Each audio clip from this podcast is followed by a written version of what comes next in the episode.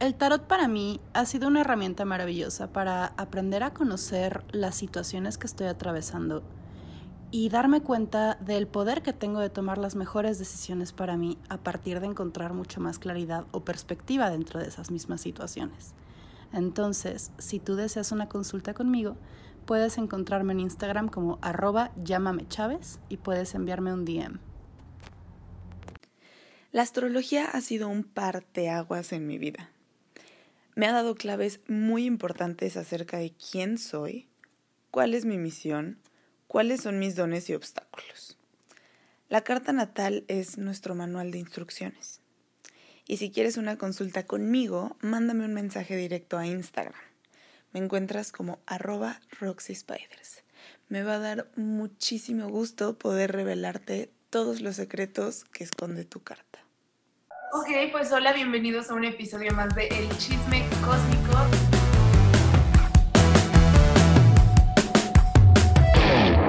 Yo soy Roxy. Yo soy Dani Chávez. Y yo soy Sharon. Y el día de hoy tenemos aquí como invitada a Alicia Delicia. Experta en placer. Sí, estoy muy emocionada de esta entrevista.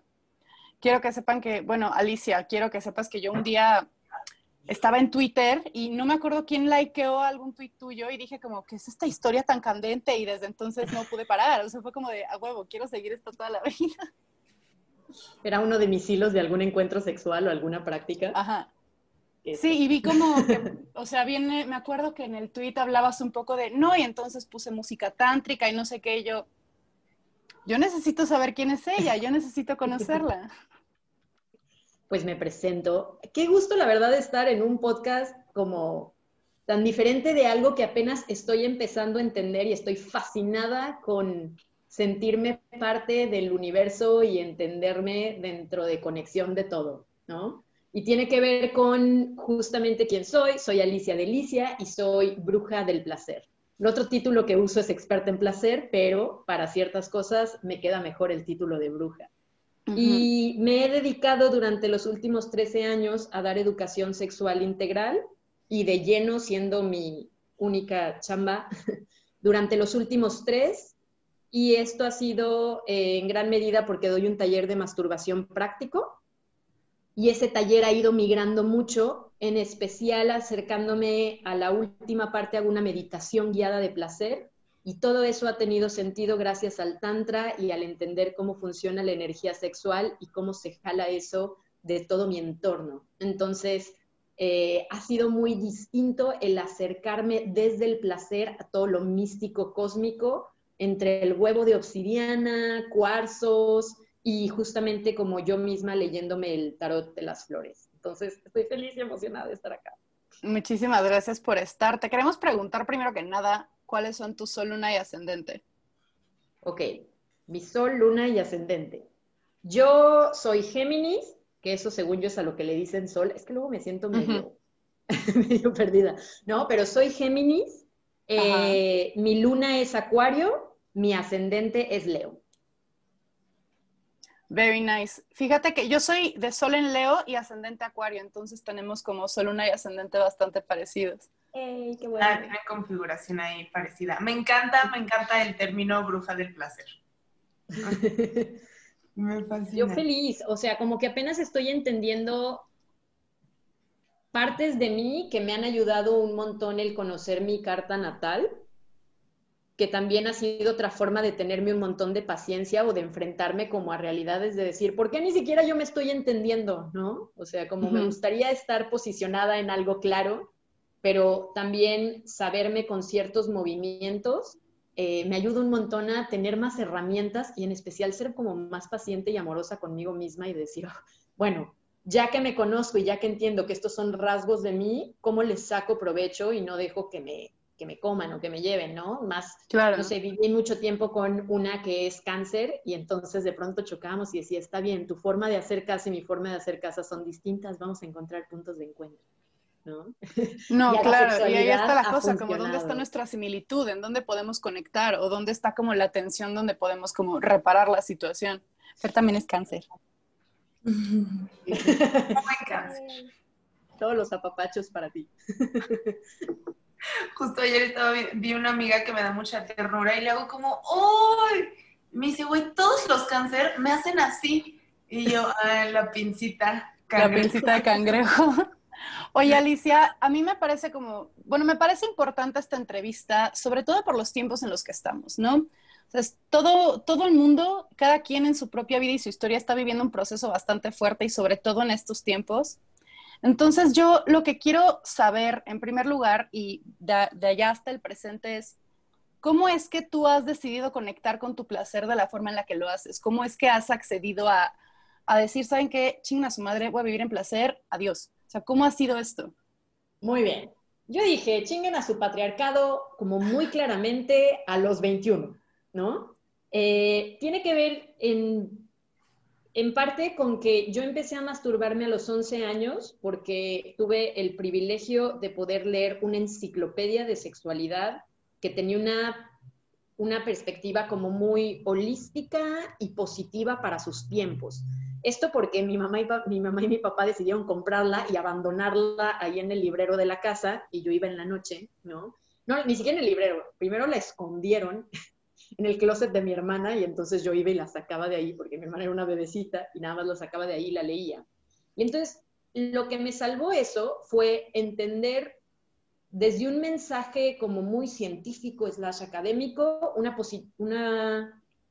una, perspectiva muy positiva de la sexualidad. Después, cuando yo quise compartir ese conocimiento con mis amigas a mis 11, 12 años, creo que me tocó escuchar de jalón todas estas cosas negativas de eso es malo, eso es pecado, eh, sucia, impúdica y demás, y yo de que mm, mm, viene en un libro. Porque aparte hice mi investigación y fui a la biblioteca de... Porque Géminis. Prepa. Ajá. Fui a la biblioteca de prepa a leer más al respecto y fue como, no, sí es natural y es bueno. Pero creo que crecí como muchísimas otras mujeres cis mexicanas con un montón de inseguridades y con muchas expectativas de belleza y de lo que debía de ser ser mujer.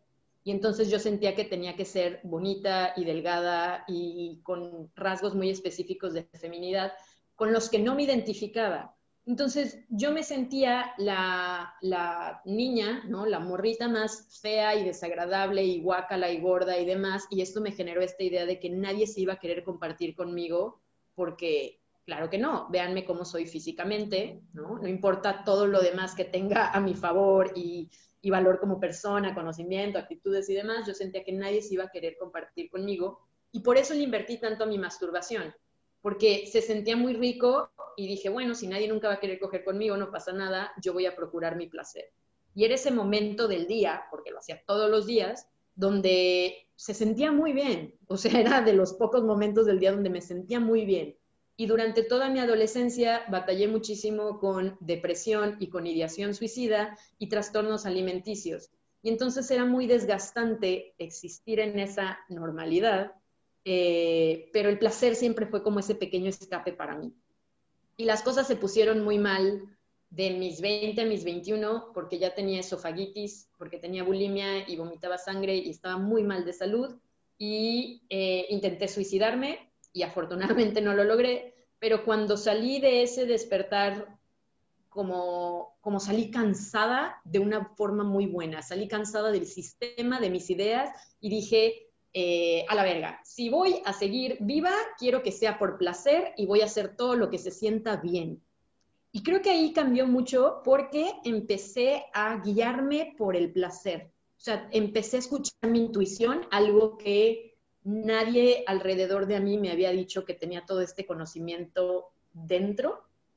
Y ahí empezó a cambiar todo porque dejé de pedir perdón por cómo era y empecé a celebrar cómo era, hice cambios muy drásticos, eh, me salí de, casa de mi mamá, me, me di de alta en una clínica de rehabilitación y a la par empecé a conocer los feminismos vía el activismo dentro de mi universidad. Y ahí fue cuando encontré esta parte del placer y la sexualidad con el disfrutar de la vida pero a compartir ese conocimiento. Y de pronto me daba cuenta que cuando yo me ponía a hablar en primera persona sobre cómo vivía mi placer, sobre cómo me masturbaba y cómo me sentía existiendo, otras morras empezaban a escuchar conmigo y en, especial empatizar. y no me sentía sola. Y creo que eso me marcó muy claro el camino de por aquí se siente bien. La cosa es que yo crecí, creo que como todas, con una idea de que la sexualidad es algo que se delega y como que de pronto llegará en mi vida. Y yo no veía viable vivir de esto. Aunque era lo que me apasionaba, yo sentía que tenía que tener como un trabajo de verdad, ¿no? Y mucho tiempo estuve en, en finanzas. Pero con el activismo, como todo lo hacía por amor y placer al arte, eh, empecé a dar esta charla de la vulva y el clítoris. Y ahí me di cuenta que era información que sanaba a otras. Y entonces cambió un montón mi forma de ver el placer porque dije, ¿qué pasa si el placer lo estudio como he aprendido a estudiar un montón de otras cosas? Y se me hacía increíble porque cada vez iba como abriendo puertas.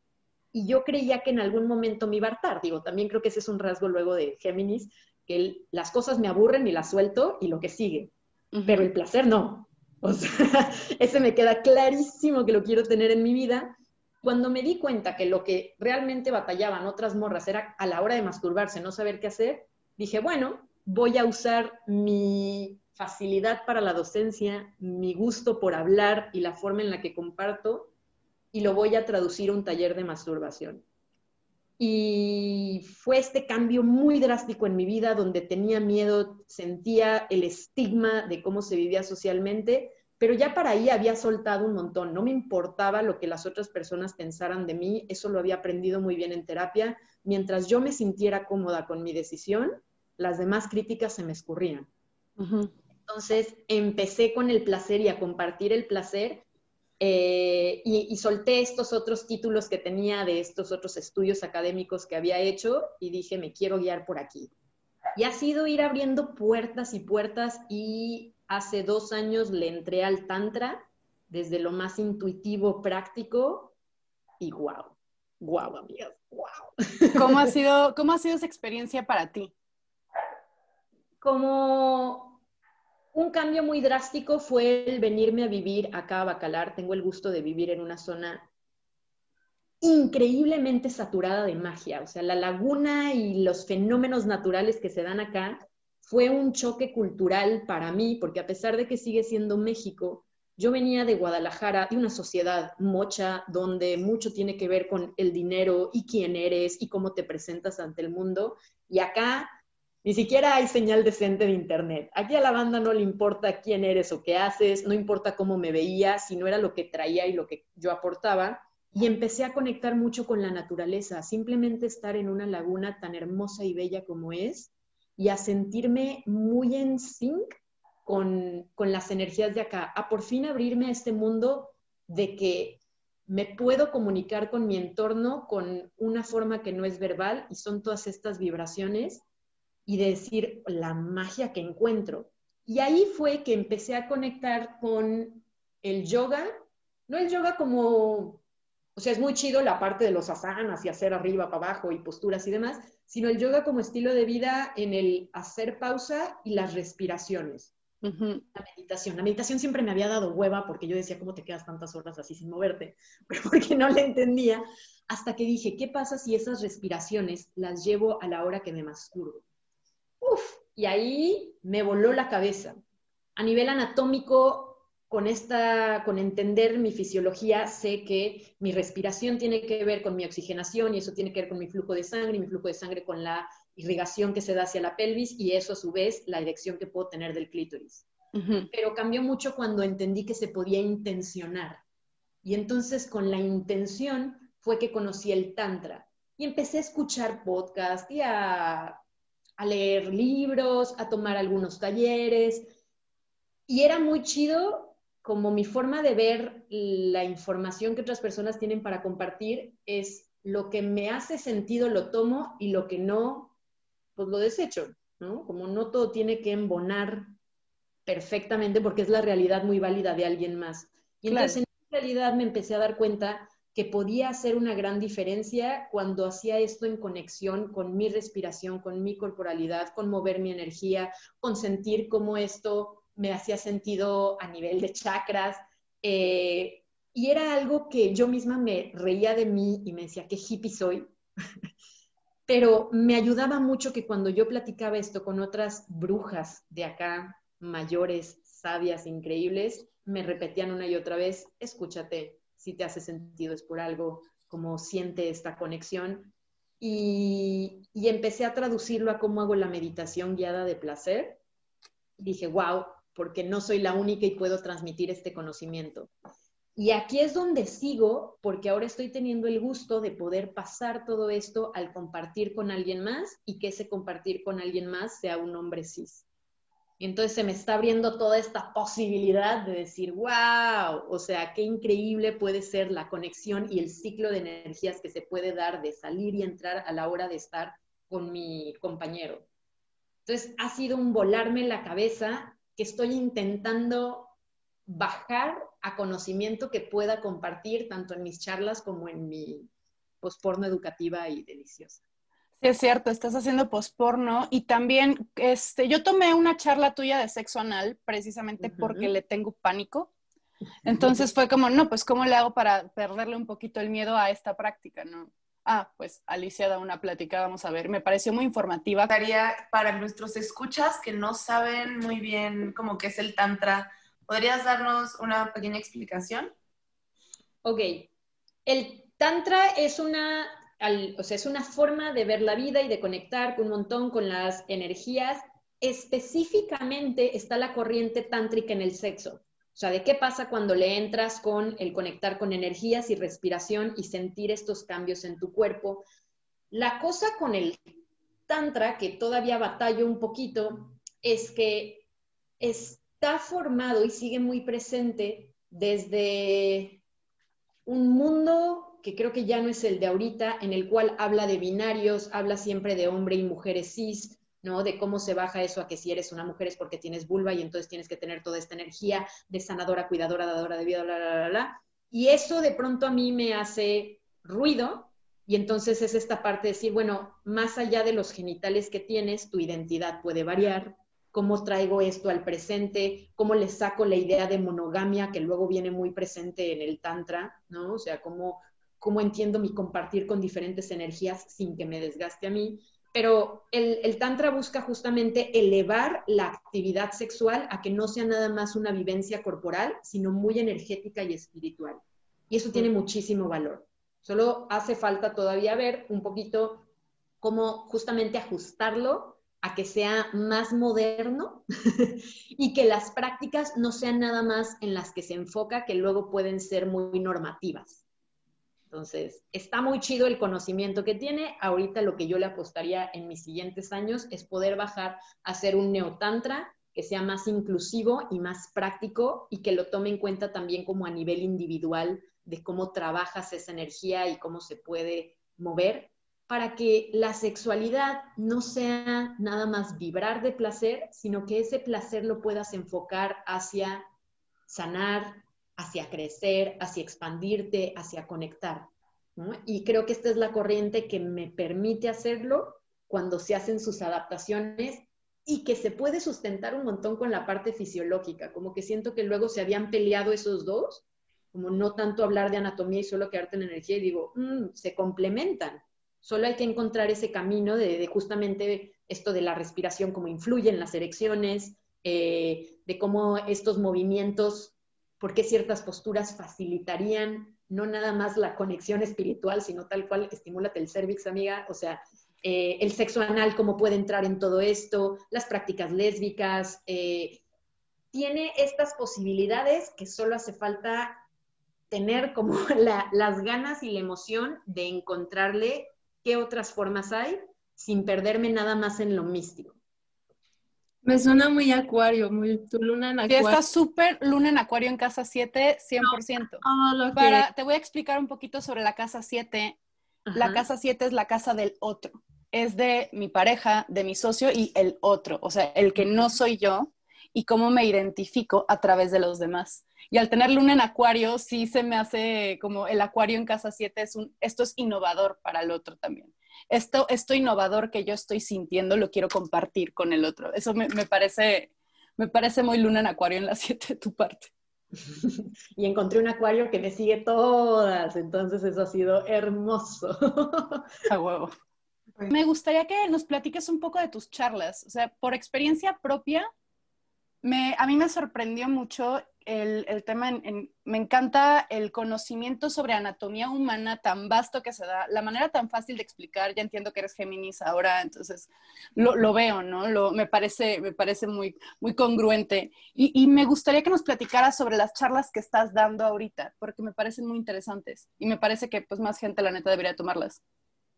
Mira, las charlas han sido algo que ha surgido de manera muy orgánica, porque eh, cuando yo estudiaba en la universidad había una clase que se llamaba Estudios de Género y Prácticas Sexuales. Y cuando la tomé, tuve el gusto de tomarla con un profesor que él se daba cuenta que tenía esa clase por su privilegio de ser vato y lo que hacía es que al menos la mitad de sus clases las daban puras morras invitadas que eran expertas en su tema. Y ahí fue donde conecté con eh, una gran sexóloga y amiga que es Delia Ochoa, eh, y le escuché hablar sobre poliamor, le escuché hablar sobre el clítoris y la vulva, y entonces me di cuenta que la docencia hacía una gran diferencia en cómo se compartía ese conocimiento, pero yo no me sentía como lo suficientemente informada. Entonces, después de que tomé ese primer semestre, lo volví a tomar el segundo semestre por gusto.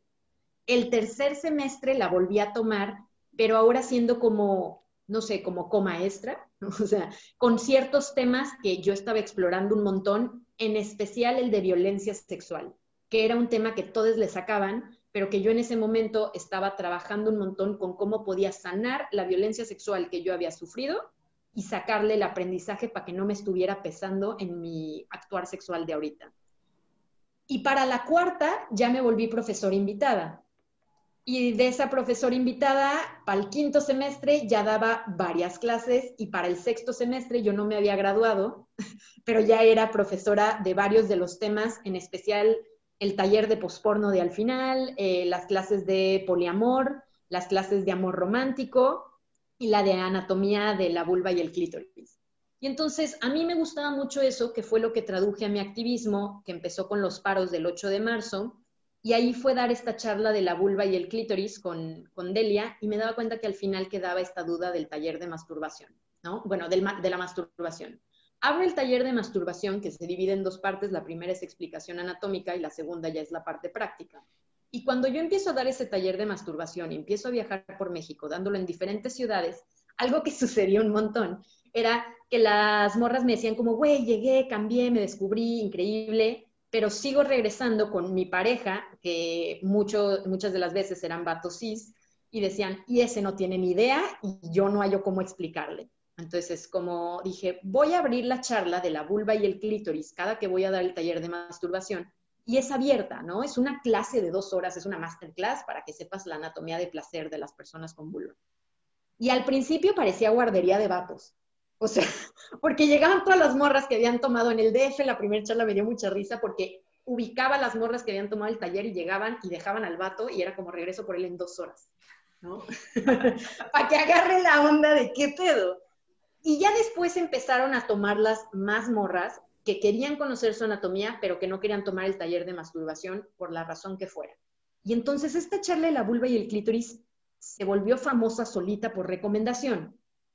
De esa charla de la vulva y el clítoris la empecé a dar a la par cuando me vine acá a vivir a, Bacalar en un centro cultural eh, que es el Galeón Pirata, donde me, abrían el escenario en las noches antes de que fuera un concierto. Y entonces era muy cómodo porque me podía parar a hablar ahí, pero lo hacía con mucho entretenimiento. Siento que la educación sexual luego es muy aburrida y muy monótona y yo lo hacía a la mitad de stand-up y meto un montón de mis experiencias como para que sea entretenido. Y, pude empezar a explorar otros temas.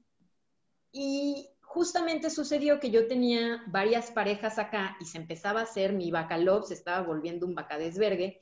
Y entonces hubo un momento en el cual les senté, a, senté a todas las personas que tenía con, con quien me estaba compartiendo, fue como siéntense, les voy a explicar la diferencia entre monogamia, amor libre y poliamor. Díganme cuál quieren. ¿No? Porque yo era la única que usaba términos, que tenía acuerdos, que tenía otras dos parejas en Guadalajara y que quería cuidarnos, como esto es nuevo para mucha banda y quería encontrar una manera bonita de compartir.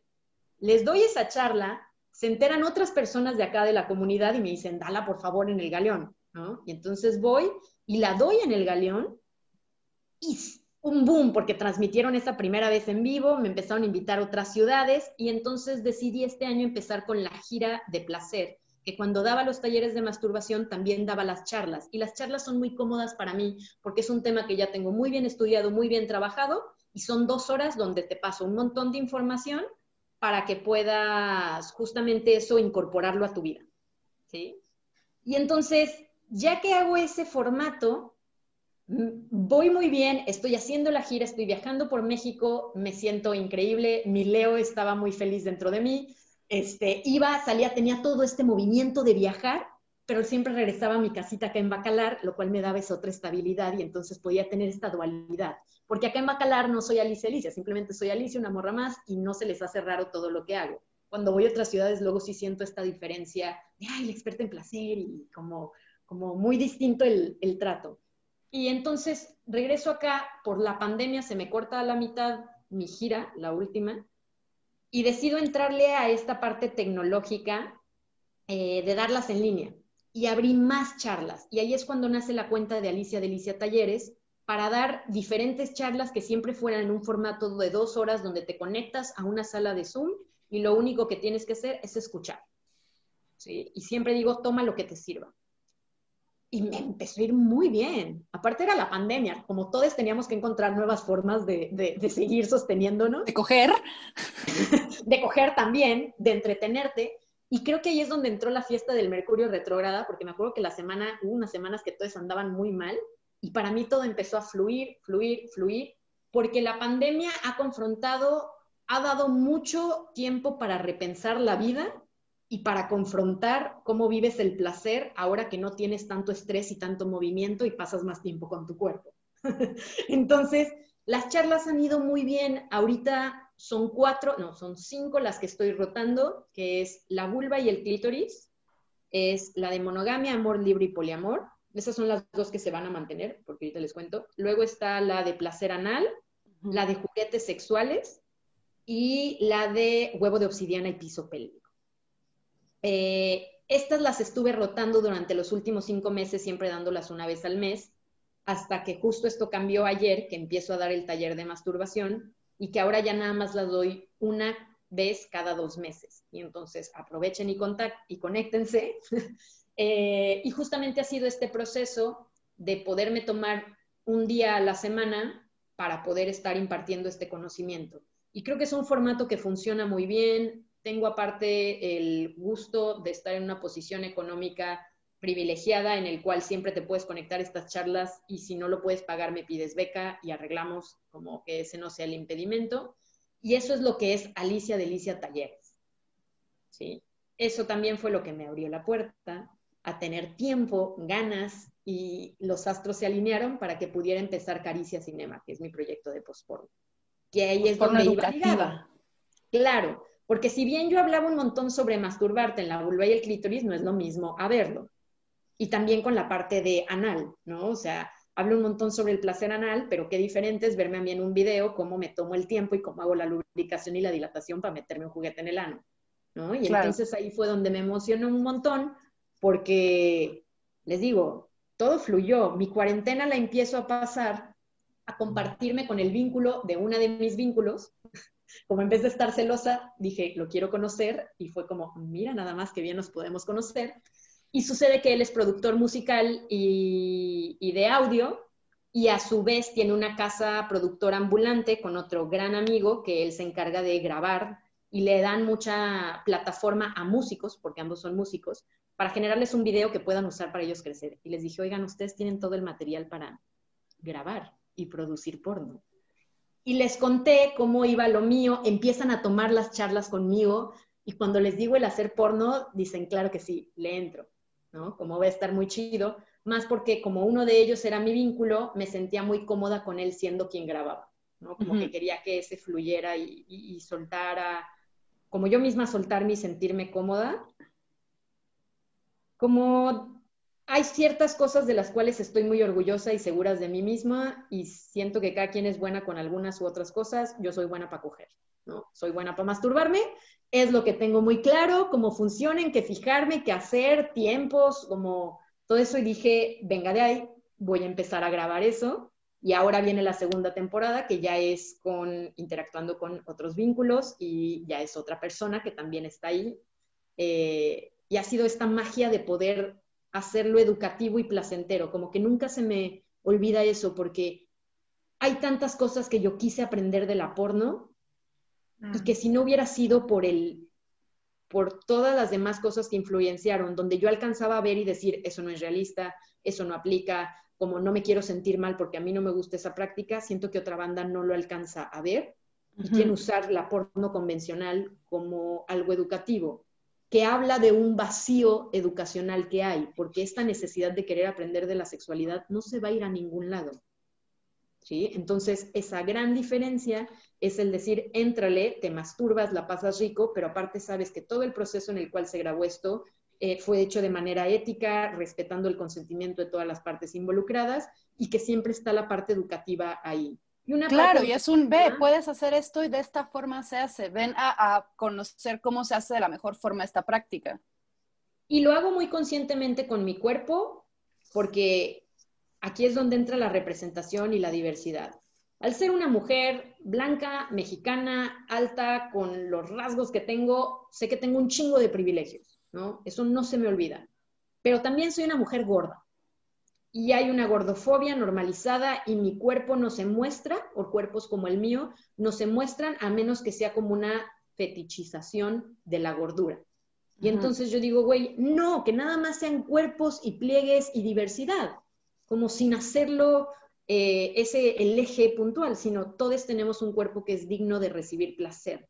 Y la primera persona que debe de dar ese placer es yo misma a mi cuerpo. Y es la invitación que le hago a todas, pero hay un montón que dicen, a huevo, ¿cómo le hago? Y ahí es donde digo, mira, ven. Yo sé, yo te ayudo. Exactamente. Como yo facilito, más que ayudar, yo facilito mucha información, yo siento que solo tú te puedes ayudar a ti mismo. Ah. Como quien va a elegir hacer esos cambios realmente eres tú. Claro. Soy bruja para poder hacerlo lo más amigable y entendible posible pero quien va a decidir a la hora de la hora cómo se arma o no, eres tú. Claro. Oye, Alicia, bruja del placer, por ejemplo, en experiencia propia, este 2020 para mí ha sido de reconocer muchísimos bloqueos sexuales que estaba teniendo. O sea, por ejemplo, a mí me daba una vergüenza tremenda hablar sucio a principios de este año. Ahorita ya es otro pedo, ¿no? Ahorita ya bomba, la pasamos bien, como que, pero no sé, o sea, me gustaría saber para nuestros escuchas o cosas así, ¿qué clase de pequeños actos consideras tú que podrían tomar para comenzar a observar estos bloqueos sexuales y decir, esto no me va a impedir vivir mi placer en su máximo potencial? Ok. Si tienes vulva, hay una magia que es esta. Miren, es que aquí tengo mi altar. Yo sé que les escuchas no pueden ver, pero aquí está mi altar. Ahí se ve parte. Pero acabo de tomar de ahí esta magia, el huevo de obsidiana. Uf, el huevo de obsidiana fue de las cosas físicas que me han ayudado a conectar con otro nivel de placer, energía y magia. Porque así como el 2020 ha sido muy difícil para muchas personas, para mí el 2019 fue un año muy pesado en cuanto a salud mental, como que de pronto me di cuenta enfrentándome a la ansiedad, que no la conocía, conocía la depresión y ya sabía lidiar con esa y le había salido muy chido, pero ahora era la ansiedad de no saber qué seguía. Y la ansiedad, un momento en el cual me di cuenta que no la podía manejar y aparte de estar en psicoterapia, me di cuenta que no era suficiente. O sea, llevo muchos años haciendo distintos procesos psicoterapéuticos y con este último, mi terapeuta llegó un momento en el cual me dijo como, Alicia, le estás echando muchísimas ganas, tienes un montón de herramientas, tengo 10 años de experiencia cuidándome y aún así las sufres y las sufres física y emocionalmente. Quizás el desbalance sea a nivel neuronal, ¿no? Y entonces me invitó mucho a repensar el uso de eh, medicamentos psiquiátricos y hasta que encontré... Eh, con quién hacerlo y cómo hacerlo, empecé con una dosis de un antidepresivo que tuvo un efecto muy eficiente para bajarle a mi ansiedad. Pero afortunadamente mi formación es como psicóloga y tengo muy presente que los psiquiátricos son como una curita para las heridas. Te la tapan, no te la sanan.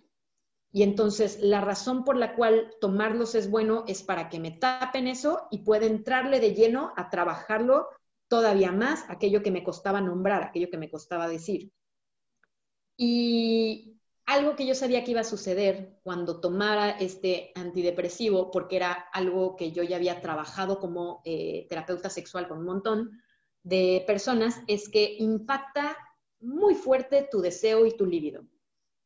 Y yo decía, no me va a pasar, o sea, me llevo, me masturbo múltiples veces al día, mi deseo sexual sé que es abundante, eh, no me va a pasar. Y me pasó y empecé con una nueva frustración y un nuevo bloqueo.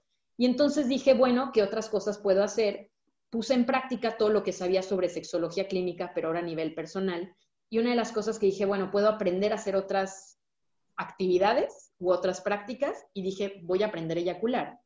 No sabía eyacular, no sabía eyacular, pero sabía que esto era una posibilidad y entonces buscando en todas las formas que podía hacer, eh, me topo con el huevo de obsidiana yo digo que más bien el huevo de obsidiana me buscó a mí. Yo pedí medicina y llegó a mí.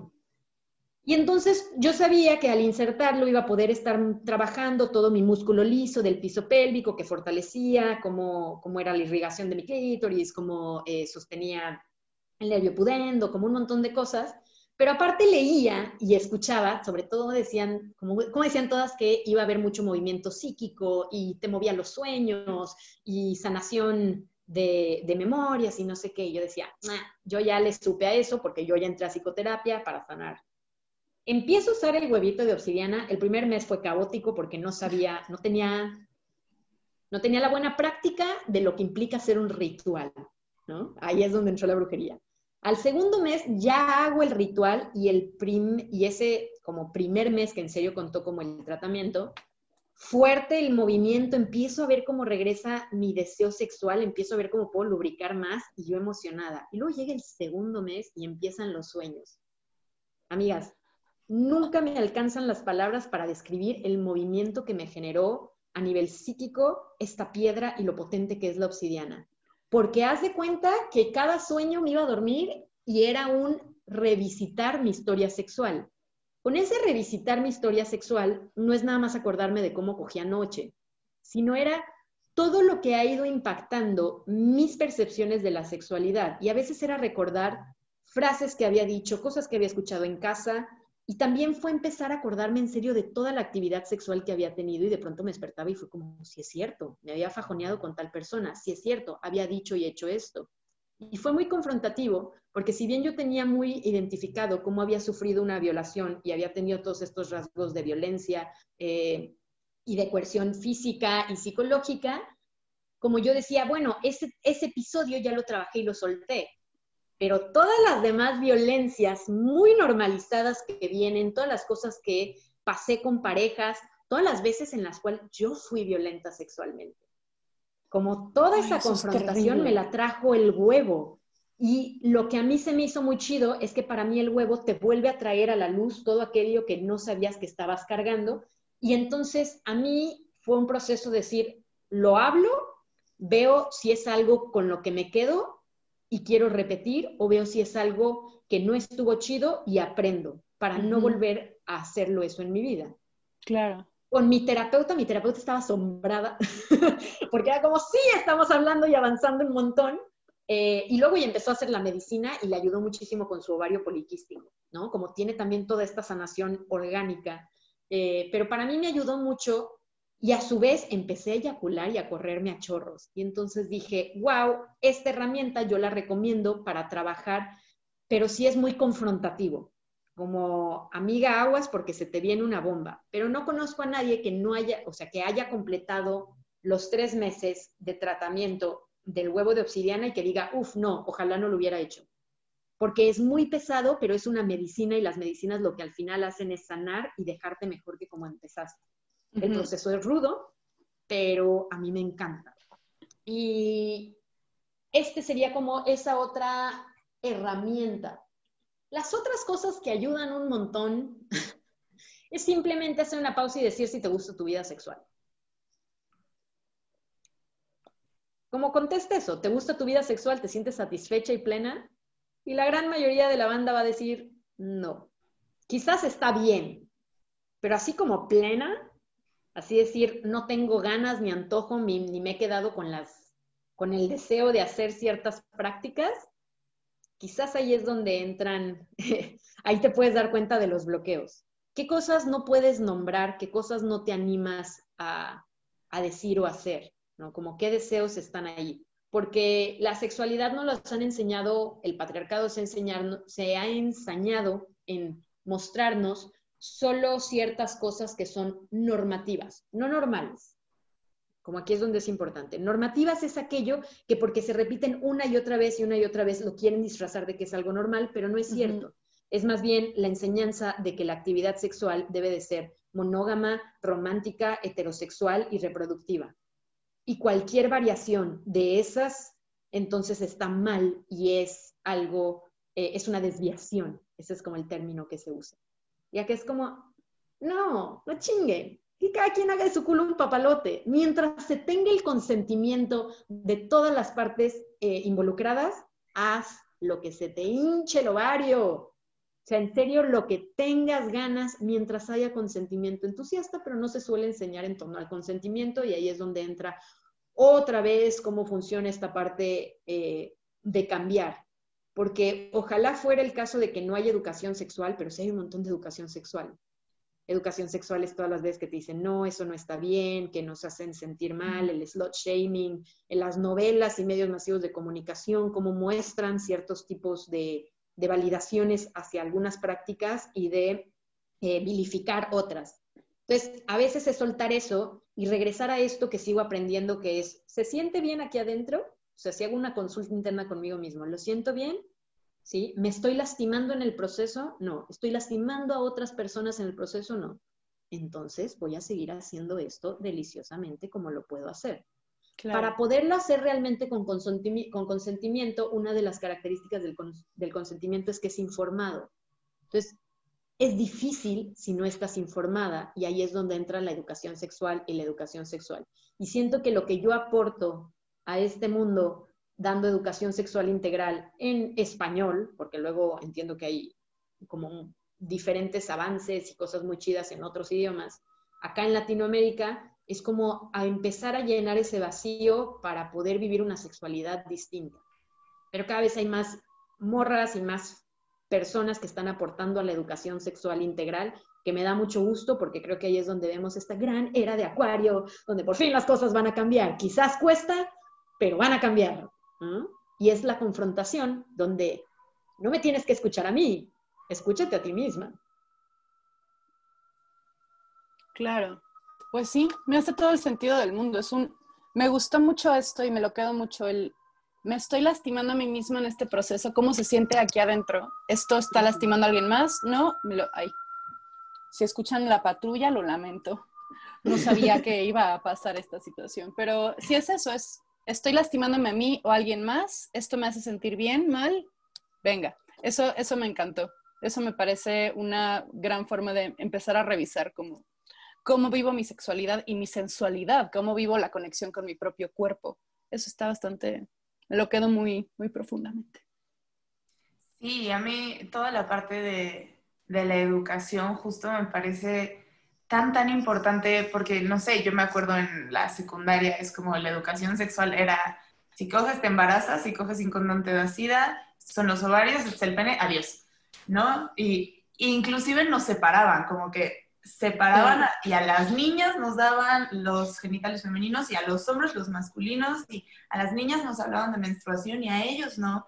Y se empieza a crear súper este, esta como brecha, ¿no? En la que a mí también me ha pasado que es algo que yo he estudiado bastante, pero a la hora que estoy con, con el otro, no sé cómo decirle porque no quiero parecer maestra de, a ver, te voy a explicar, porque lo que estás haciendo probablemente lo aprendiste del porno, pero en realidad a mí no me produce tanto placer, pues, y digo, no, como, como que yo me encuentro en ese momento ahorita de justo lo que sé, no sé muy bien cómo compartirlo, porque, no sé, como que me da pena, no sé bien cómo hacerlo, me siento...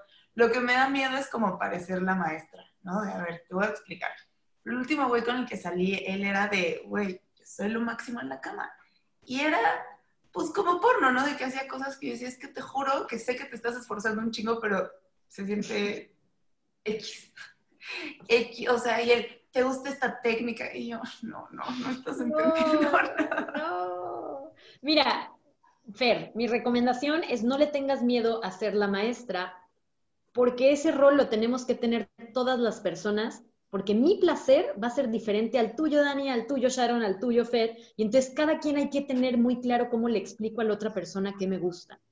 Al principio a mí me daba pena y muchas veces terminaba siendo, ok, intentaba incorporar como prácticas, movimientos y frases para poder ir guiando amablemente a mi pareja hacia lo que me gustaba, cuidando no lastimarle el ego. ¿sí? Hasta que después hice una pausa y dije, es que no se trata de cuidar tu ego. Y hubo muchas conversaciones como honestas que quise tener con mis vínculos en el cual les dije, ¿quieres que cojamos y quieres que yo sienta placer? Sí. Déjate enseño lo que a mí me gusta y no nada más eso. Quiero que tú me enseñes lo que a ti te gusta. ¿Sí? A veces me doy cuenta que es más fácil si yo empiezo con la otra persona porque yo tengo la predisposición a. Y luego digo, bueno, lo primero que voy a hacer es me voy a poner a darte besitos en todo el cuerpo y tú me vas a decir en dónde sientes rico y en dónde no. Me vas a explicar si te gusta, si es con o sin saliva, si hay mordiditas o no, ¿no? Y voy moviéndolo eso a otras cosas y también soy muy perceptiva hacia qué le gusta a mi pareja. Y a veces volteo y le digo, ¿eso te gustó?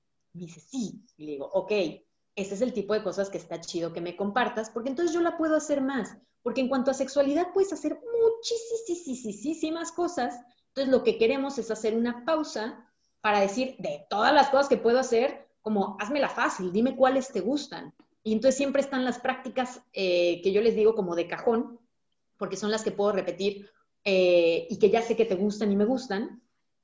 Y luego también tenemos espacio para la exploración ambas partes o todas las partes muy presentes de que cuando es exploración, el no siempre está a la mano.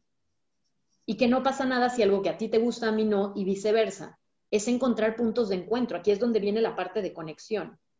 Y entonces el poliamor a mí me ha ayudado mucho a ser muy paciente con cómo vivo la sexualidad con cada una de mis parejas, porque entonces yo no le estoy exigiendo a alguien que haga algo, si a ti no te gusta tener conmigo eh, sexo vainilla convencional en este sentido, está chido, porque tengo alguien más con quien sí.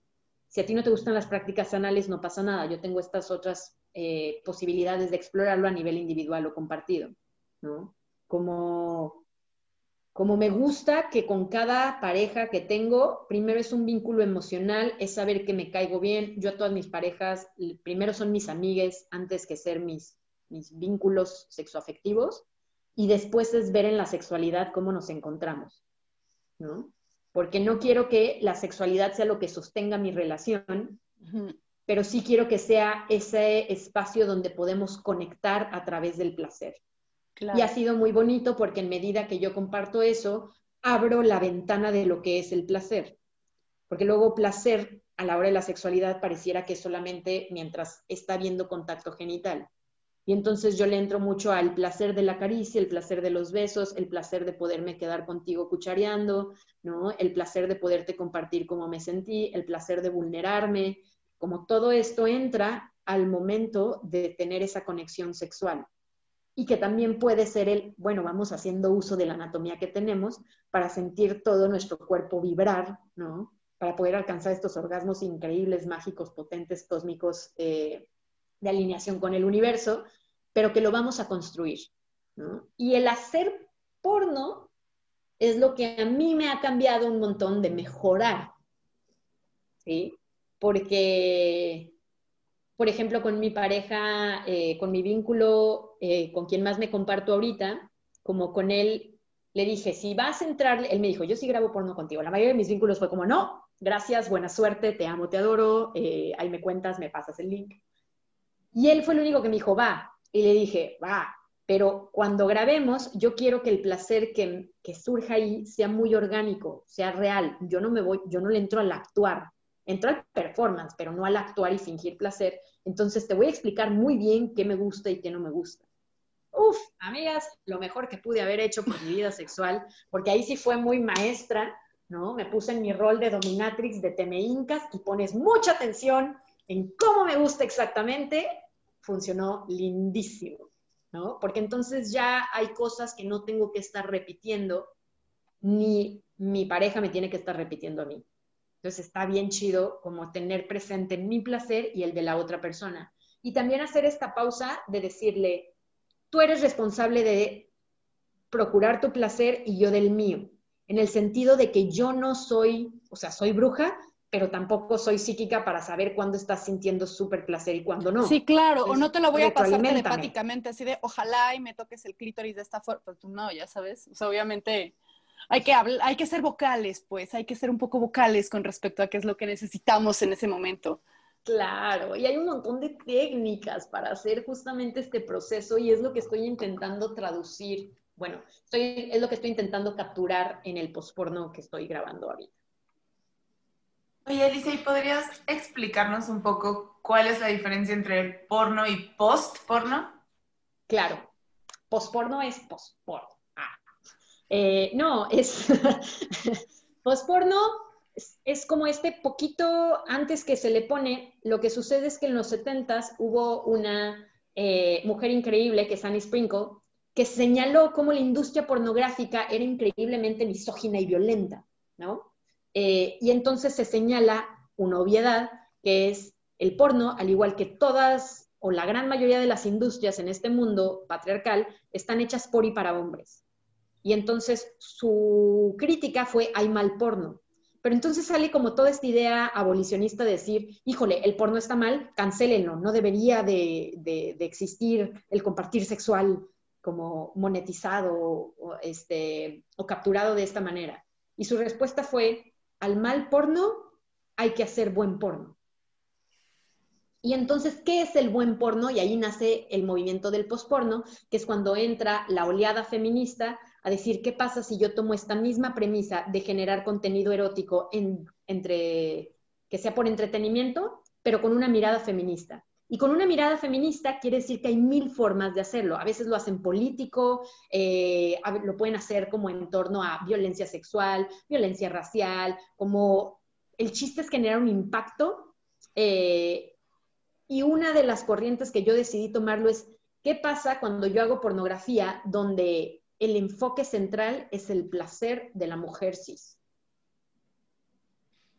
Como en serio, ¿qué pasa porque me di cuenta que cuando yo buscaba porno, lo que más me gustaba era buscar los videos homemade, mm. porque creo que era lo más realista y entonces no se veían todos estos ángulos y close-ups y demás, pero aún así era lo que me ponía, porque también disfrutaba mucho que en general eran como parejas cogiendo. Y me empezaba a fijar en otros detalles y entonces dije, ay, qué chido. Y ahí es cuando dije, el posporno me gusta. El posporno también trae de la mano la producción ética de esto, que todas las partes involucradas lo deseen que se normalice el hacernos pruebas de infecciones de transmisión sexual, que la remuneración sea digna, eh, como, como el hacerlo bien, siento yo, el hacerlo chido, en un todes ganamos, el no perder perspectiva de qué es lo que se está buscando. Como yo tengo muy claro que mi posporno es delicioso y educativo. Mi intención es que puedas aprender algo, pero que no quite el hecho de que te prenda, que te quieras masturbar, que te quieras tocar viendo todo esto, ¿no? Ah, está increíble. Sí, me parece genial ese proyecto que tienes, la verdad sí me parece genial. Yo la verdad no lo he adquirido porque no tengo, no tengo los fondos en estos momentos, pero seré suscriptora en algún momento de mi vida. Bienvenidos sean. Ahorita Caricia Cinema es una casa productora. O sea, yo quiero estar haciendo estas temporadas y la plataforma en la cual estoy distribuyendo es OnlyFans. La cosa con OnlyFans, que está muy chido cómo facilitó el trabajo sexual de un montón de morras, es que suele ser una plataforma para camgirls, que es otra forma muy chida de generar contenido erótico, pero que son más bien esto, ¿no? O sea, pongo mi celular, pongo mi cámara y produzco contenido. Yo lo procuro grabar, hacer una temporada, tener toda esta edición y más bien ahí lo subo para que lo puedas consumir.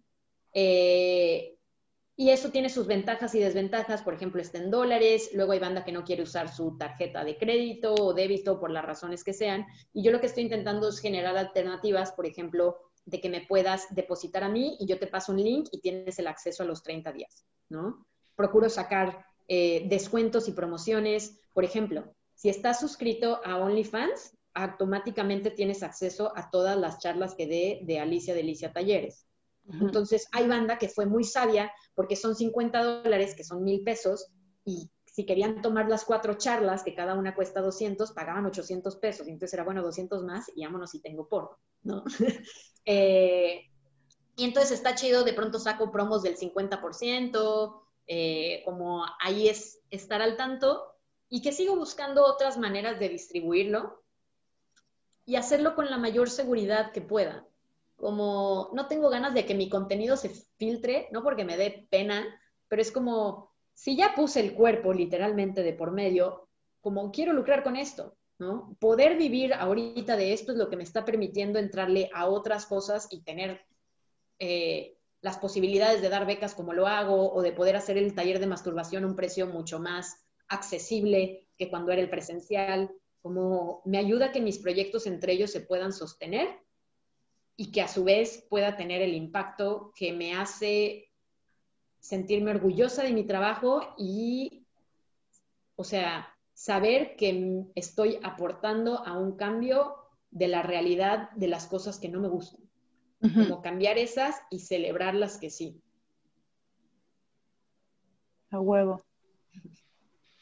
Increíble. Yo tengo una duda técnica nada más, justo para nuestros escuchas que, que puedan no saberlo. Dices hombre cis y mujer cis. ¿A qué te refieres con eso? Ah, eh, esto es por tener un lenguaje que pueda hablar sobre la inclusividad y la diversidad.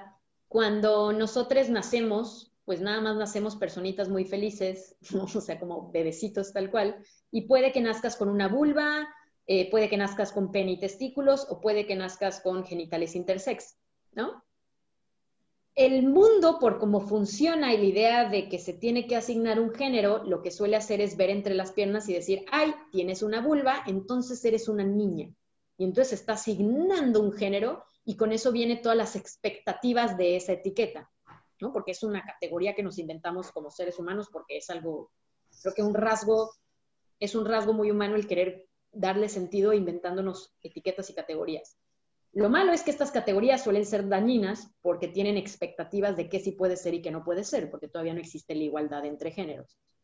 Mientras voy creciendo, me voy enfrentando a todo lo que implica ser mujer o lo que implica ser hombre, y hay veces que esta reflexión dice, bueno, me gusta lo que me asignaron, y entonces yo, Alicia, me asignaron el género de mujer y me identifico con ser mujer gracias a los feminismos que tienen una categoría mucho más amplia donde yo puedo ser una mujer queer, disidente, con todas mis variaciones eh, y diversidades. Eh, pero hay quienes hacen esta reflexión y dicen, mm, mm, el género que me asignaron no va con lo que soy. Y entonces yo me siento, eh, no nada, yo me siento, yo soy, y ahí es donde entra la transición yo soy mujer, yo soy no binaria, yo soy a género, y, o yo soy hombre. Y entonces están las mujeres trans, los hombres trans, las personas no binarias. Entonces, a eso me refiero cuando digo cis. Si yo digo mujer cis, me estoy refiriendo a una persona que se identifica como mujer y que tiene vulva. Cuando yo me refiero a personas con vulva, son todas las personas con vulva independientemente de si son hombres, mujeres o no binarias. Y entonces eso me ayuda mucho a facilitar y en especial a yo hacer mis espacios inclusivos porque las personas trans ya tienen todo un sistema que está en su contra y que les violenta simplemente por existir. Yo no quiero replicar eso y sé que yo lo puedo hacer desde el privilegio de ser una persona cis. Si fuera una persona trans, entiendo que habría un montón de cosas. Y ser mujer me ha dado esa empatía, porque entiendo lo que es ser mujer en un mundo patriarcal. También entiendo lo que es ser mexicana en un mundo que tiene una perspectiva de México en general muy negativa y decir, no, güey, a ver, vamos hablando todos los como todas las posibilidades. Y hay otras opresiones que yo no sufro, como es el de las raciales, ¿no? Al contrario, soy privilegiada por cómo me veo, como yo no sufro la discriminación que luego sufren las mujeres lesbianas, bisexuales o pansexuales, y creo que eso tiene que ver con cómo me he movido en este mundo y, y el círculo en el que estoy. Yo no sufro las violencias de ser una persona analfabeta que, o por tener una lengua originaria que no se les da valor, ni sufro la violencia de tener una identidad trans. Y entonces, como yo no sufro esas violencias, lo que a mí me toca desde mi privilegio es no seguir chingando a esas personas que son diferentes, que su diferencia no tiene por qué ser un motivo de opresión. más cuando muchísimas de estas ni siquiera se eligen.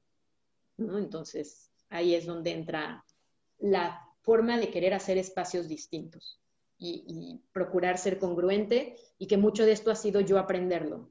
Como del feminismo, nadie me tuvo que decir, oye, sufres todas estas violencias por ser mujer, solo tenía que voltear a ver mi historia de vida y decir, sí. Entonces, cuando yo hablo con hombres, muchas veces no entienden por qué se procura el feminismo, porque nunca han sufrido las violencias, porque no entienden los miedos y las cosas que pasan por el simplemente hecho de existir como mujer. Claro. Y entonces digo, bueno, ¿qué cosas yo soy indiferente por no sufrirlas? Y ese es un trabajo individual que cada quien debe de procurar. Claro, gracias. Sí, me encanta. Me parece, o sea, yo te entiendo respecto como al tema del privilegio, porque claramente yo también lo tengo.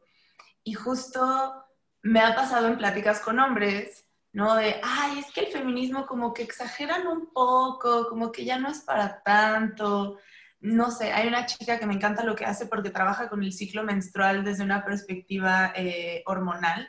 Literalmente te dice, en esta etapa tus hormonas están haciendo esto, entonces es mejor que comas esto y que comas lo otro. Y en una entrevista dijo, muchos de los eh, experimentos que se hacen, no sé, de una nueva rutina de ejercicio o un nuevo programa de algo referente al cuerpo se hace sobre cuerpos de hombres y, no de mujeres. Y como que un amigo al lado me dice, güey, obvio no, o sea, en los 70 yo creo. Y yo, no, no, no estás entendiendo, en los 70 pudimos votar apenas.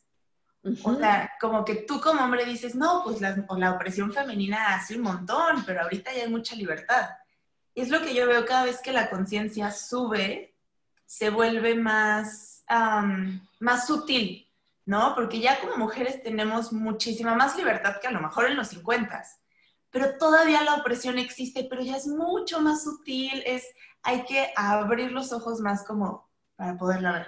No sé. Y en algunos ámbitos, ahí es donde le entraría en donde se pone sutil. Porque quizás de las cosas que yo he peleado que me intervienen directamente fue, por ejemplo, igualdad de paga en una empresa. Pero porque soy una mujer que tuvo acceso a educación superior, porque pude entrar simplemente a esa, a, esa onda de, de, conocer. Pero, amiga, lánzate a una comunidad indígena, eh, indígena, algún pueblo originario, a ver cómo están viviendo las mujeres y cómo se vive ahí la violencia de género, y ahí no es nada sutil. O sea, el hecho de que todavía se vendan mujeres aquí en México o sea, que eso exista, que le sigamos llamando embarazo infantil a lo que claramente es violencia sexual. O sea, niñas de 12 años pariendo son violaciones. No importa cuánto hagas de maroma, circoteatro. Feminicidios siguen siendo la normaliza lo normalizada que hay tantas violencias justificadas de lo que creemos que es amor. Esas siguen siendo violencias que no son sutiles, pero que hasta que no las volteas y las ves y las nombras, no suceden. Claro. La vida me ha dado trancazos para darme cuenta y lo que he intentado procurar hacer es incorporarlas para no replicarlas y para aprender de ellas. En el momento que el resto de las personas también construyan ese nivel de empatía, estaremos en un mundo mejor. Y si esa empatía la llevas al placer sexual de cómo le das placer a tu pareja, qué bonita manera de empezarlo a entender desde ahí. La realidad del otro no es la misma que la mía, pero igual puedo entenderla sin que me atraviese. Oye, Alicia, antes de cerrar, nos gustaría preguntarte, ¿qué ha sido en tu vida un, asunto en el que pensaras inicialmente que era muy caótico o, una situación muy dolorosa que resultó ser una súper bendición para ti? Eh, me queda clarísimo. Fue venirme a vivir a Bacalar, las dos veces que lo he hecho, porque la primera vez fue hace tres años y medio yo entré en una crisis así, pero neta me botó duro porque cuando terminé de estudiar psicología entré a estudiar ingeniería financiera. Y en ingeniería financiera, eh, las clases de economía me rompieron la cabeza, porque dije, ¿cómo nos inventamos una mentira tan grande como es el dinero y la idea de propiedad privada? Qué ridículo y sin sentido es todo esto, cómo nos afecta. Y dije, no quiero ser parte de esto. Y en vez de terminar de pagar mi semestre, o sea, me di de baja, Hice el proceso para obtener el título de psicología y me di de baja de ingeniería financiera y, decidí, en vez, de, en vez de usar el dinero que tenía guardado, renuncié a mi trabajo, que era en un fondo financiero, y compré un boleto nada más de venida acá a, Cancún en su momento. Y empecé a viajar y la laguna de Bacalar me llamó. O literal, una morra me llegó un mensaje y me dice, güey, ¿quieres venir a Bacalar? Acá te damos hospedajes, queremos que des la charla de la vulva y el clítoris. Y yo, ¿qué? Y llegué a conocer este pueblo mágico, increíble, más porque era muy diferente hace tres años, porque está creciendo de una manera desmedida, no chida. Eh, pero eso implicaba dejar una relación en Guadalajara y dejar toda mi vida en Guadalajara y dejar un trabajo en Guadalajara. Y eso me fue confrontativo y los primeros, lo que iba a ser un viaje de dos semanas en Bacalar, fueron ocho meses acá. De aprender a estar sola, que me di cuenta que por más que había ido a terapia y trabajado en mí, no había aprendido a hacer, a yo sostenerme. Es muy bonito saberme dentro de comunidad con otras personas, pero es muy potente el reconocerme que yo me puedo sostener y hacer mi vida. Y entonces esa fue la primera vez que vine, pero regresaba todo el tiempo a Guadalajara porque ahí tenía mi relación principal. En ese momento tenía poliamor jerárquico y vivía con, eh, con esta pareja y teníamos, habíamos hecho una vida en casita muy, muy linda, pero que cuando regresaba me daba cuenta que no era lo que quería. No porque no fuera linda y mágica, pero en especial porque existía dentro de una ciudad y una ciudad con sus violencias como lo es Guadalajara. Igual con sus oportunidades, pero en especial con cosas que ya no me hacían sentido de patrones, de costos, de alimentación, de actividad física, de todo. Y entonces, eh, al principio de este año, decidí venirme a vivir para acá, pero eso implicó o eso me costó esta relación, ¿no? este vínculo. Y, y creo que ha sido algo que me ha marcado mucho, porque creo que eh, el dolor que me ha costado esa relación me ha recordado lo mucho que amo a esa persona pero que también mi relación principal soy yo misma y lo que me viene bien es estar acá. Y también abrirme a la posibilidad de que puedo vivir otros amores y otros compartires, y eso ha sido lo que ha estado sucediendo acá, ¿no? Que no ha sido de a gratis, que luego yo entiendo que mis redes sociales, por ser sexfluencer, muestran solo ciertos aspectos. Fue muy caótico y me costó un montón, en especial trabajar en, en la incertidumbre y en abrazar lo que viene con tomar decisiones que me dan miedo, pero que me agradezco el saber que estar en un entorno que se alinea mucho más con mis valores y con lo que busco y la conexión que tengo con mi cuerpo y con la naturaleza y las personas que están acá, han valido todas esas lágrimas y dolores por los que he pasado. Gracias por compartir. Estoy, conecto mucho contigo a un nivel como muy profundo en esto que nos cuentas estoy viviendo algo similar. Me da gusto. Cuesta, pero es, es ese después que lo he sentido, esa liberación, ese decir, en serio, no estoy cargando ni ahorita nada me pesa y puedo hacer lo que quiera, es lo que me ha abierto a hacer cosas que creo que impactan tanto como fue en su momento y sigue siendo el taller de masturbación y como está haciendo ahorita animarme a hacer porno. ¿No? O sea, cambios muy distintos donde me llega un montón de hate y de odio y rechazo y que digo no pasa nada porque también con una fuerza e injundia me llega tanto amor, tanta celebración, tanto apoyo que digo a huevo. Y saber de quién viene y qué cambio tiene en mi entorno es lo que me motiva un montón, porque me siento mejor. Es otra vez escuchar esa parte interna, esa bruja en mí que es como buen camino. No que vas bien, mana, vas bien, ¿no? Como decir, no, chiquistriquis, todo va bien. Exacto. Alicia, pues fue un placer. Tetísima. Fue un placer entrevistarte hoy. Yo tenía muchísimas ganas de hacerlo desde hace tiempo. Y, y nada, nos encantó conocerte. ¿Cómo, ¿Cómo te pueden encontrar nuestros escuchas en redes sociales? En mi Instagram estoy como Alicia-Delicia. Ah, ya voy en 5 As por todas las veces que me han cerrado la cuenta, entonces me tienen que buscar con todas esas As al final, que son 5 horitas, si no, no les sale. Eso es algo que luego hace Instagram de Shadow Banning. Para mis talleres estoy como Alicia Delicia Talleres, así todo pegado, y para mi posporno estoy como arroba caricia-cinema. Súper. Pues Alicia, sí, sí está súper chido. La, caricia marca registrada me encanta en Twitter.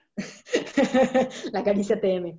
Eh, sí, como, porque a veces es bonito. Si le digo nada más sexo, la gente piensa en cosas penetrativas y cuando digo la caricia se me hace muy lindo porque pues la caricia se da en todo el cuerpo y de muchas maneras. Entonces, claro. Es forma de hacerlo más, eh, de darle una nueva forma de ver el placer y ver la actividad sexual.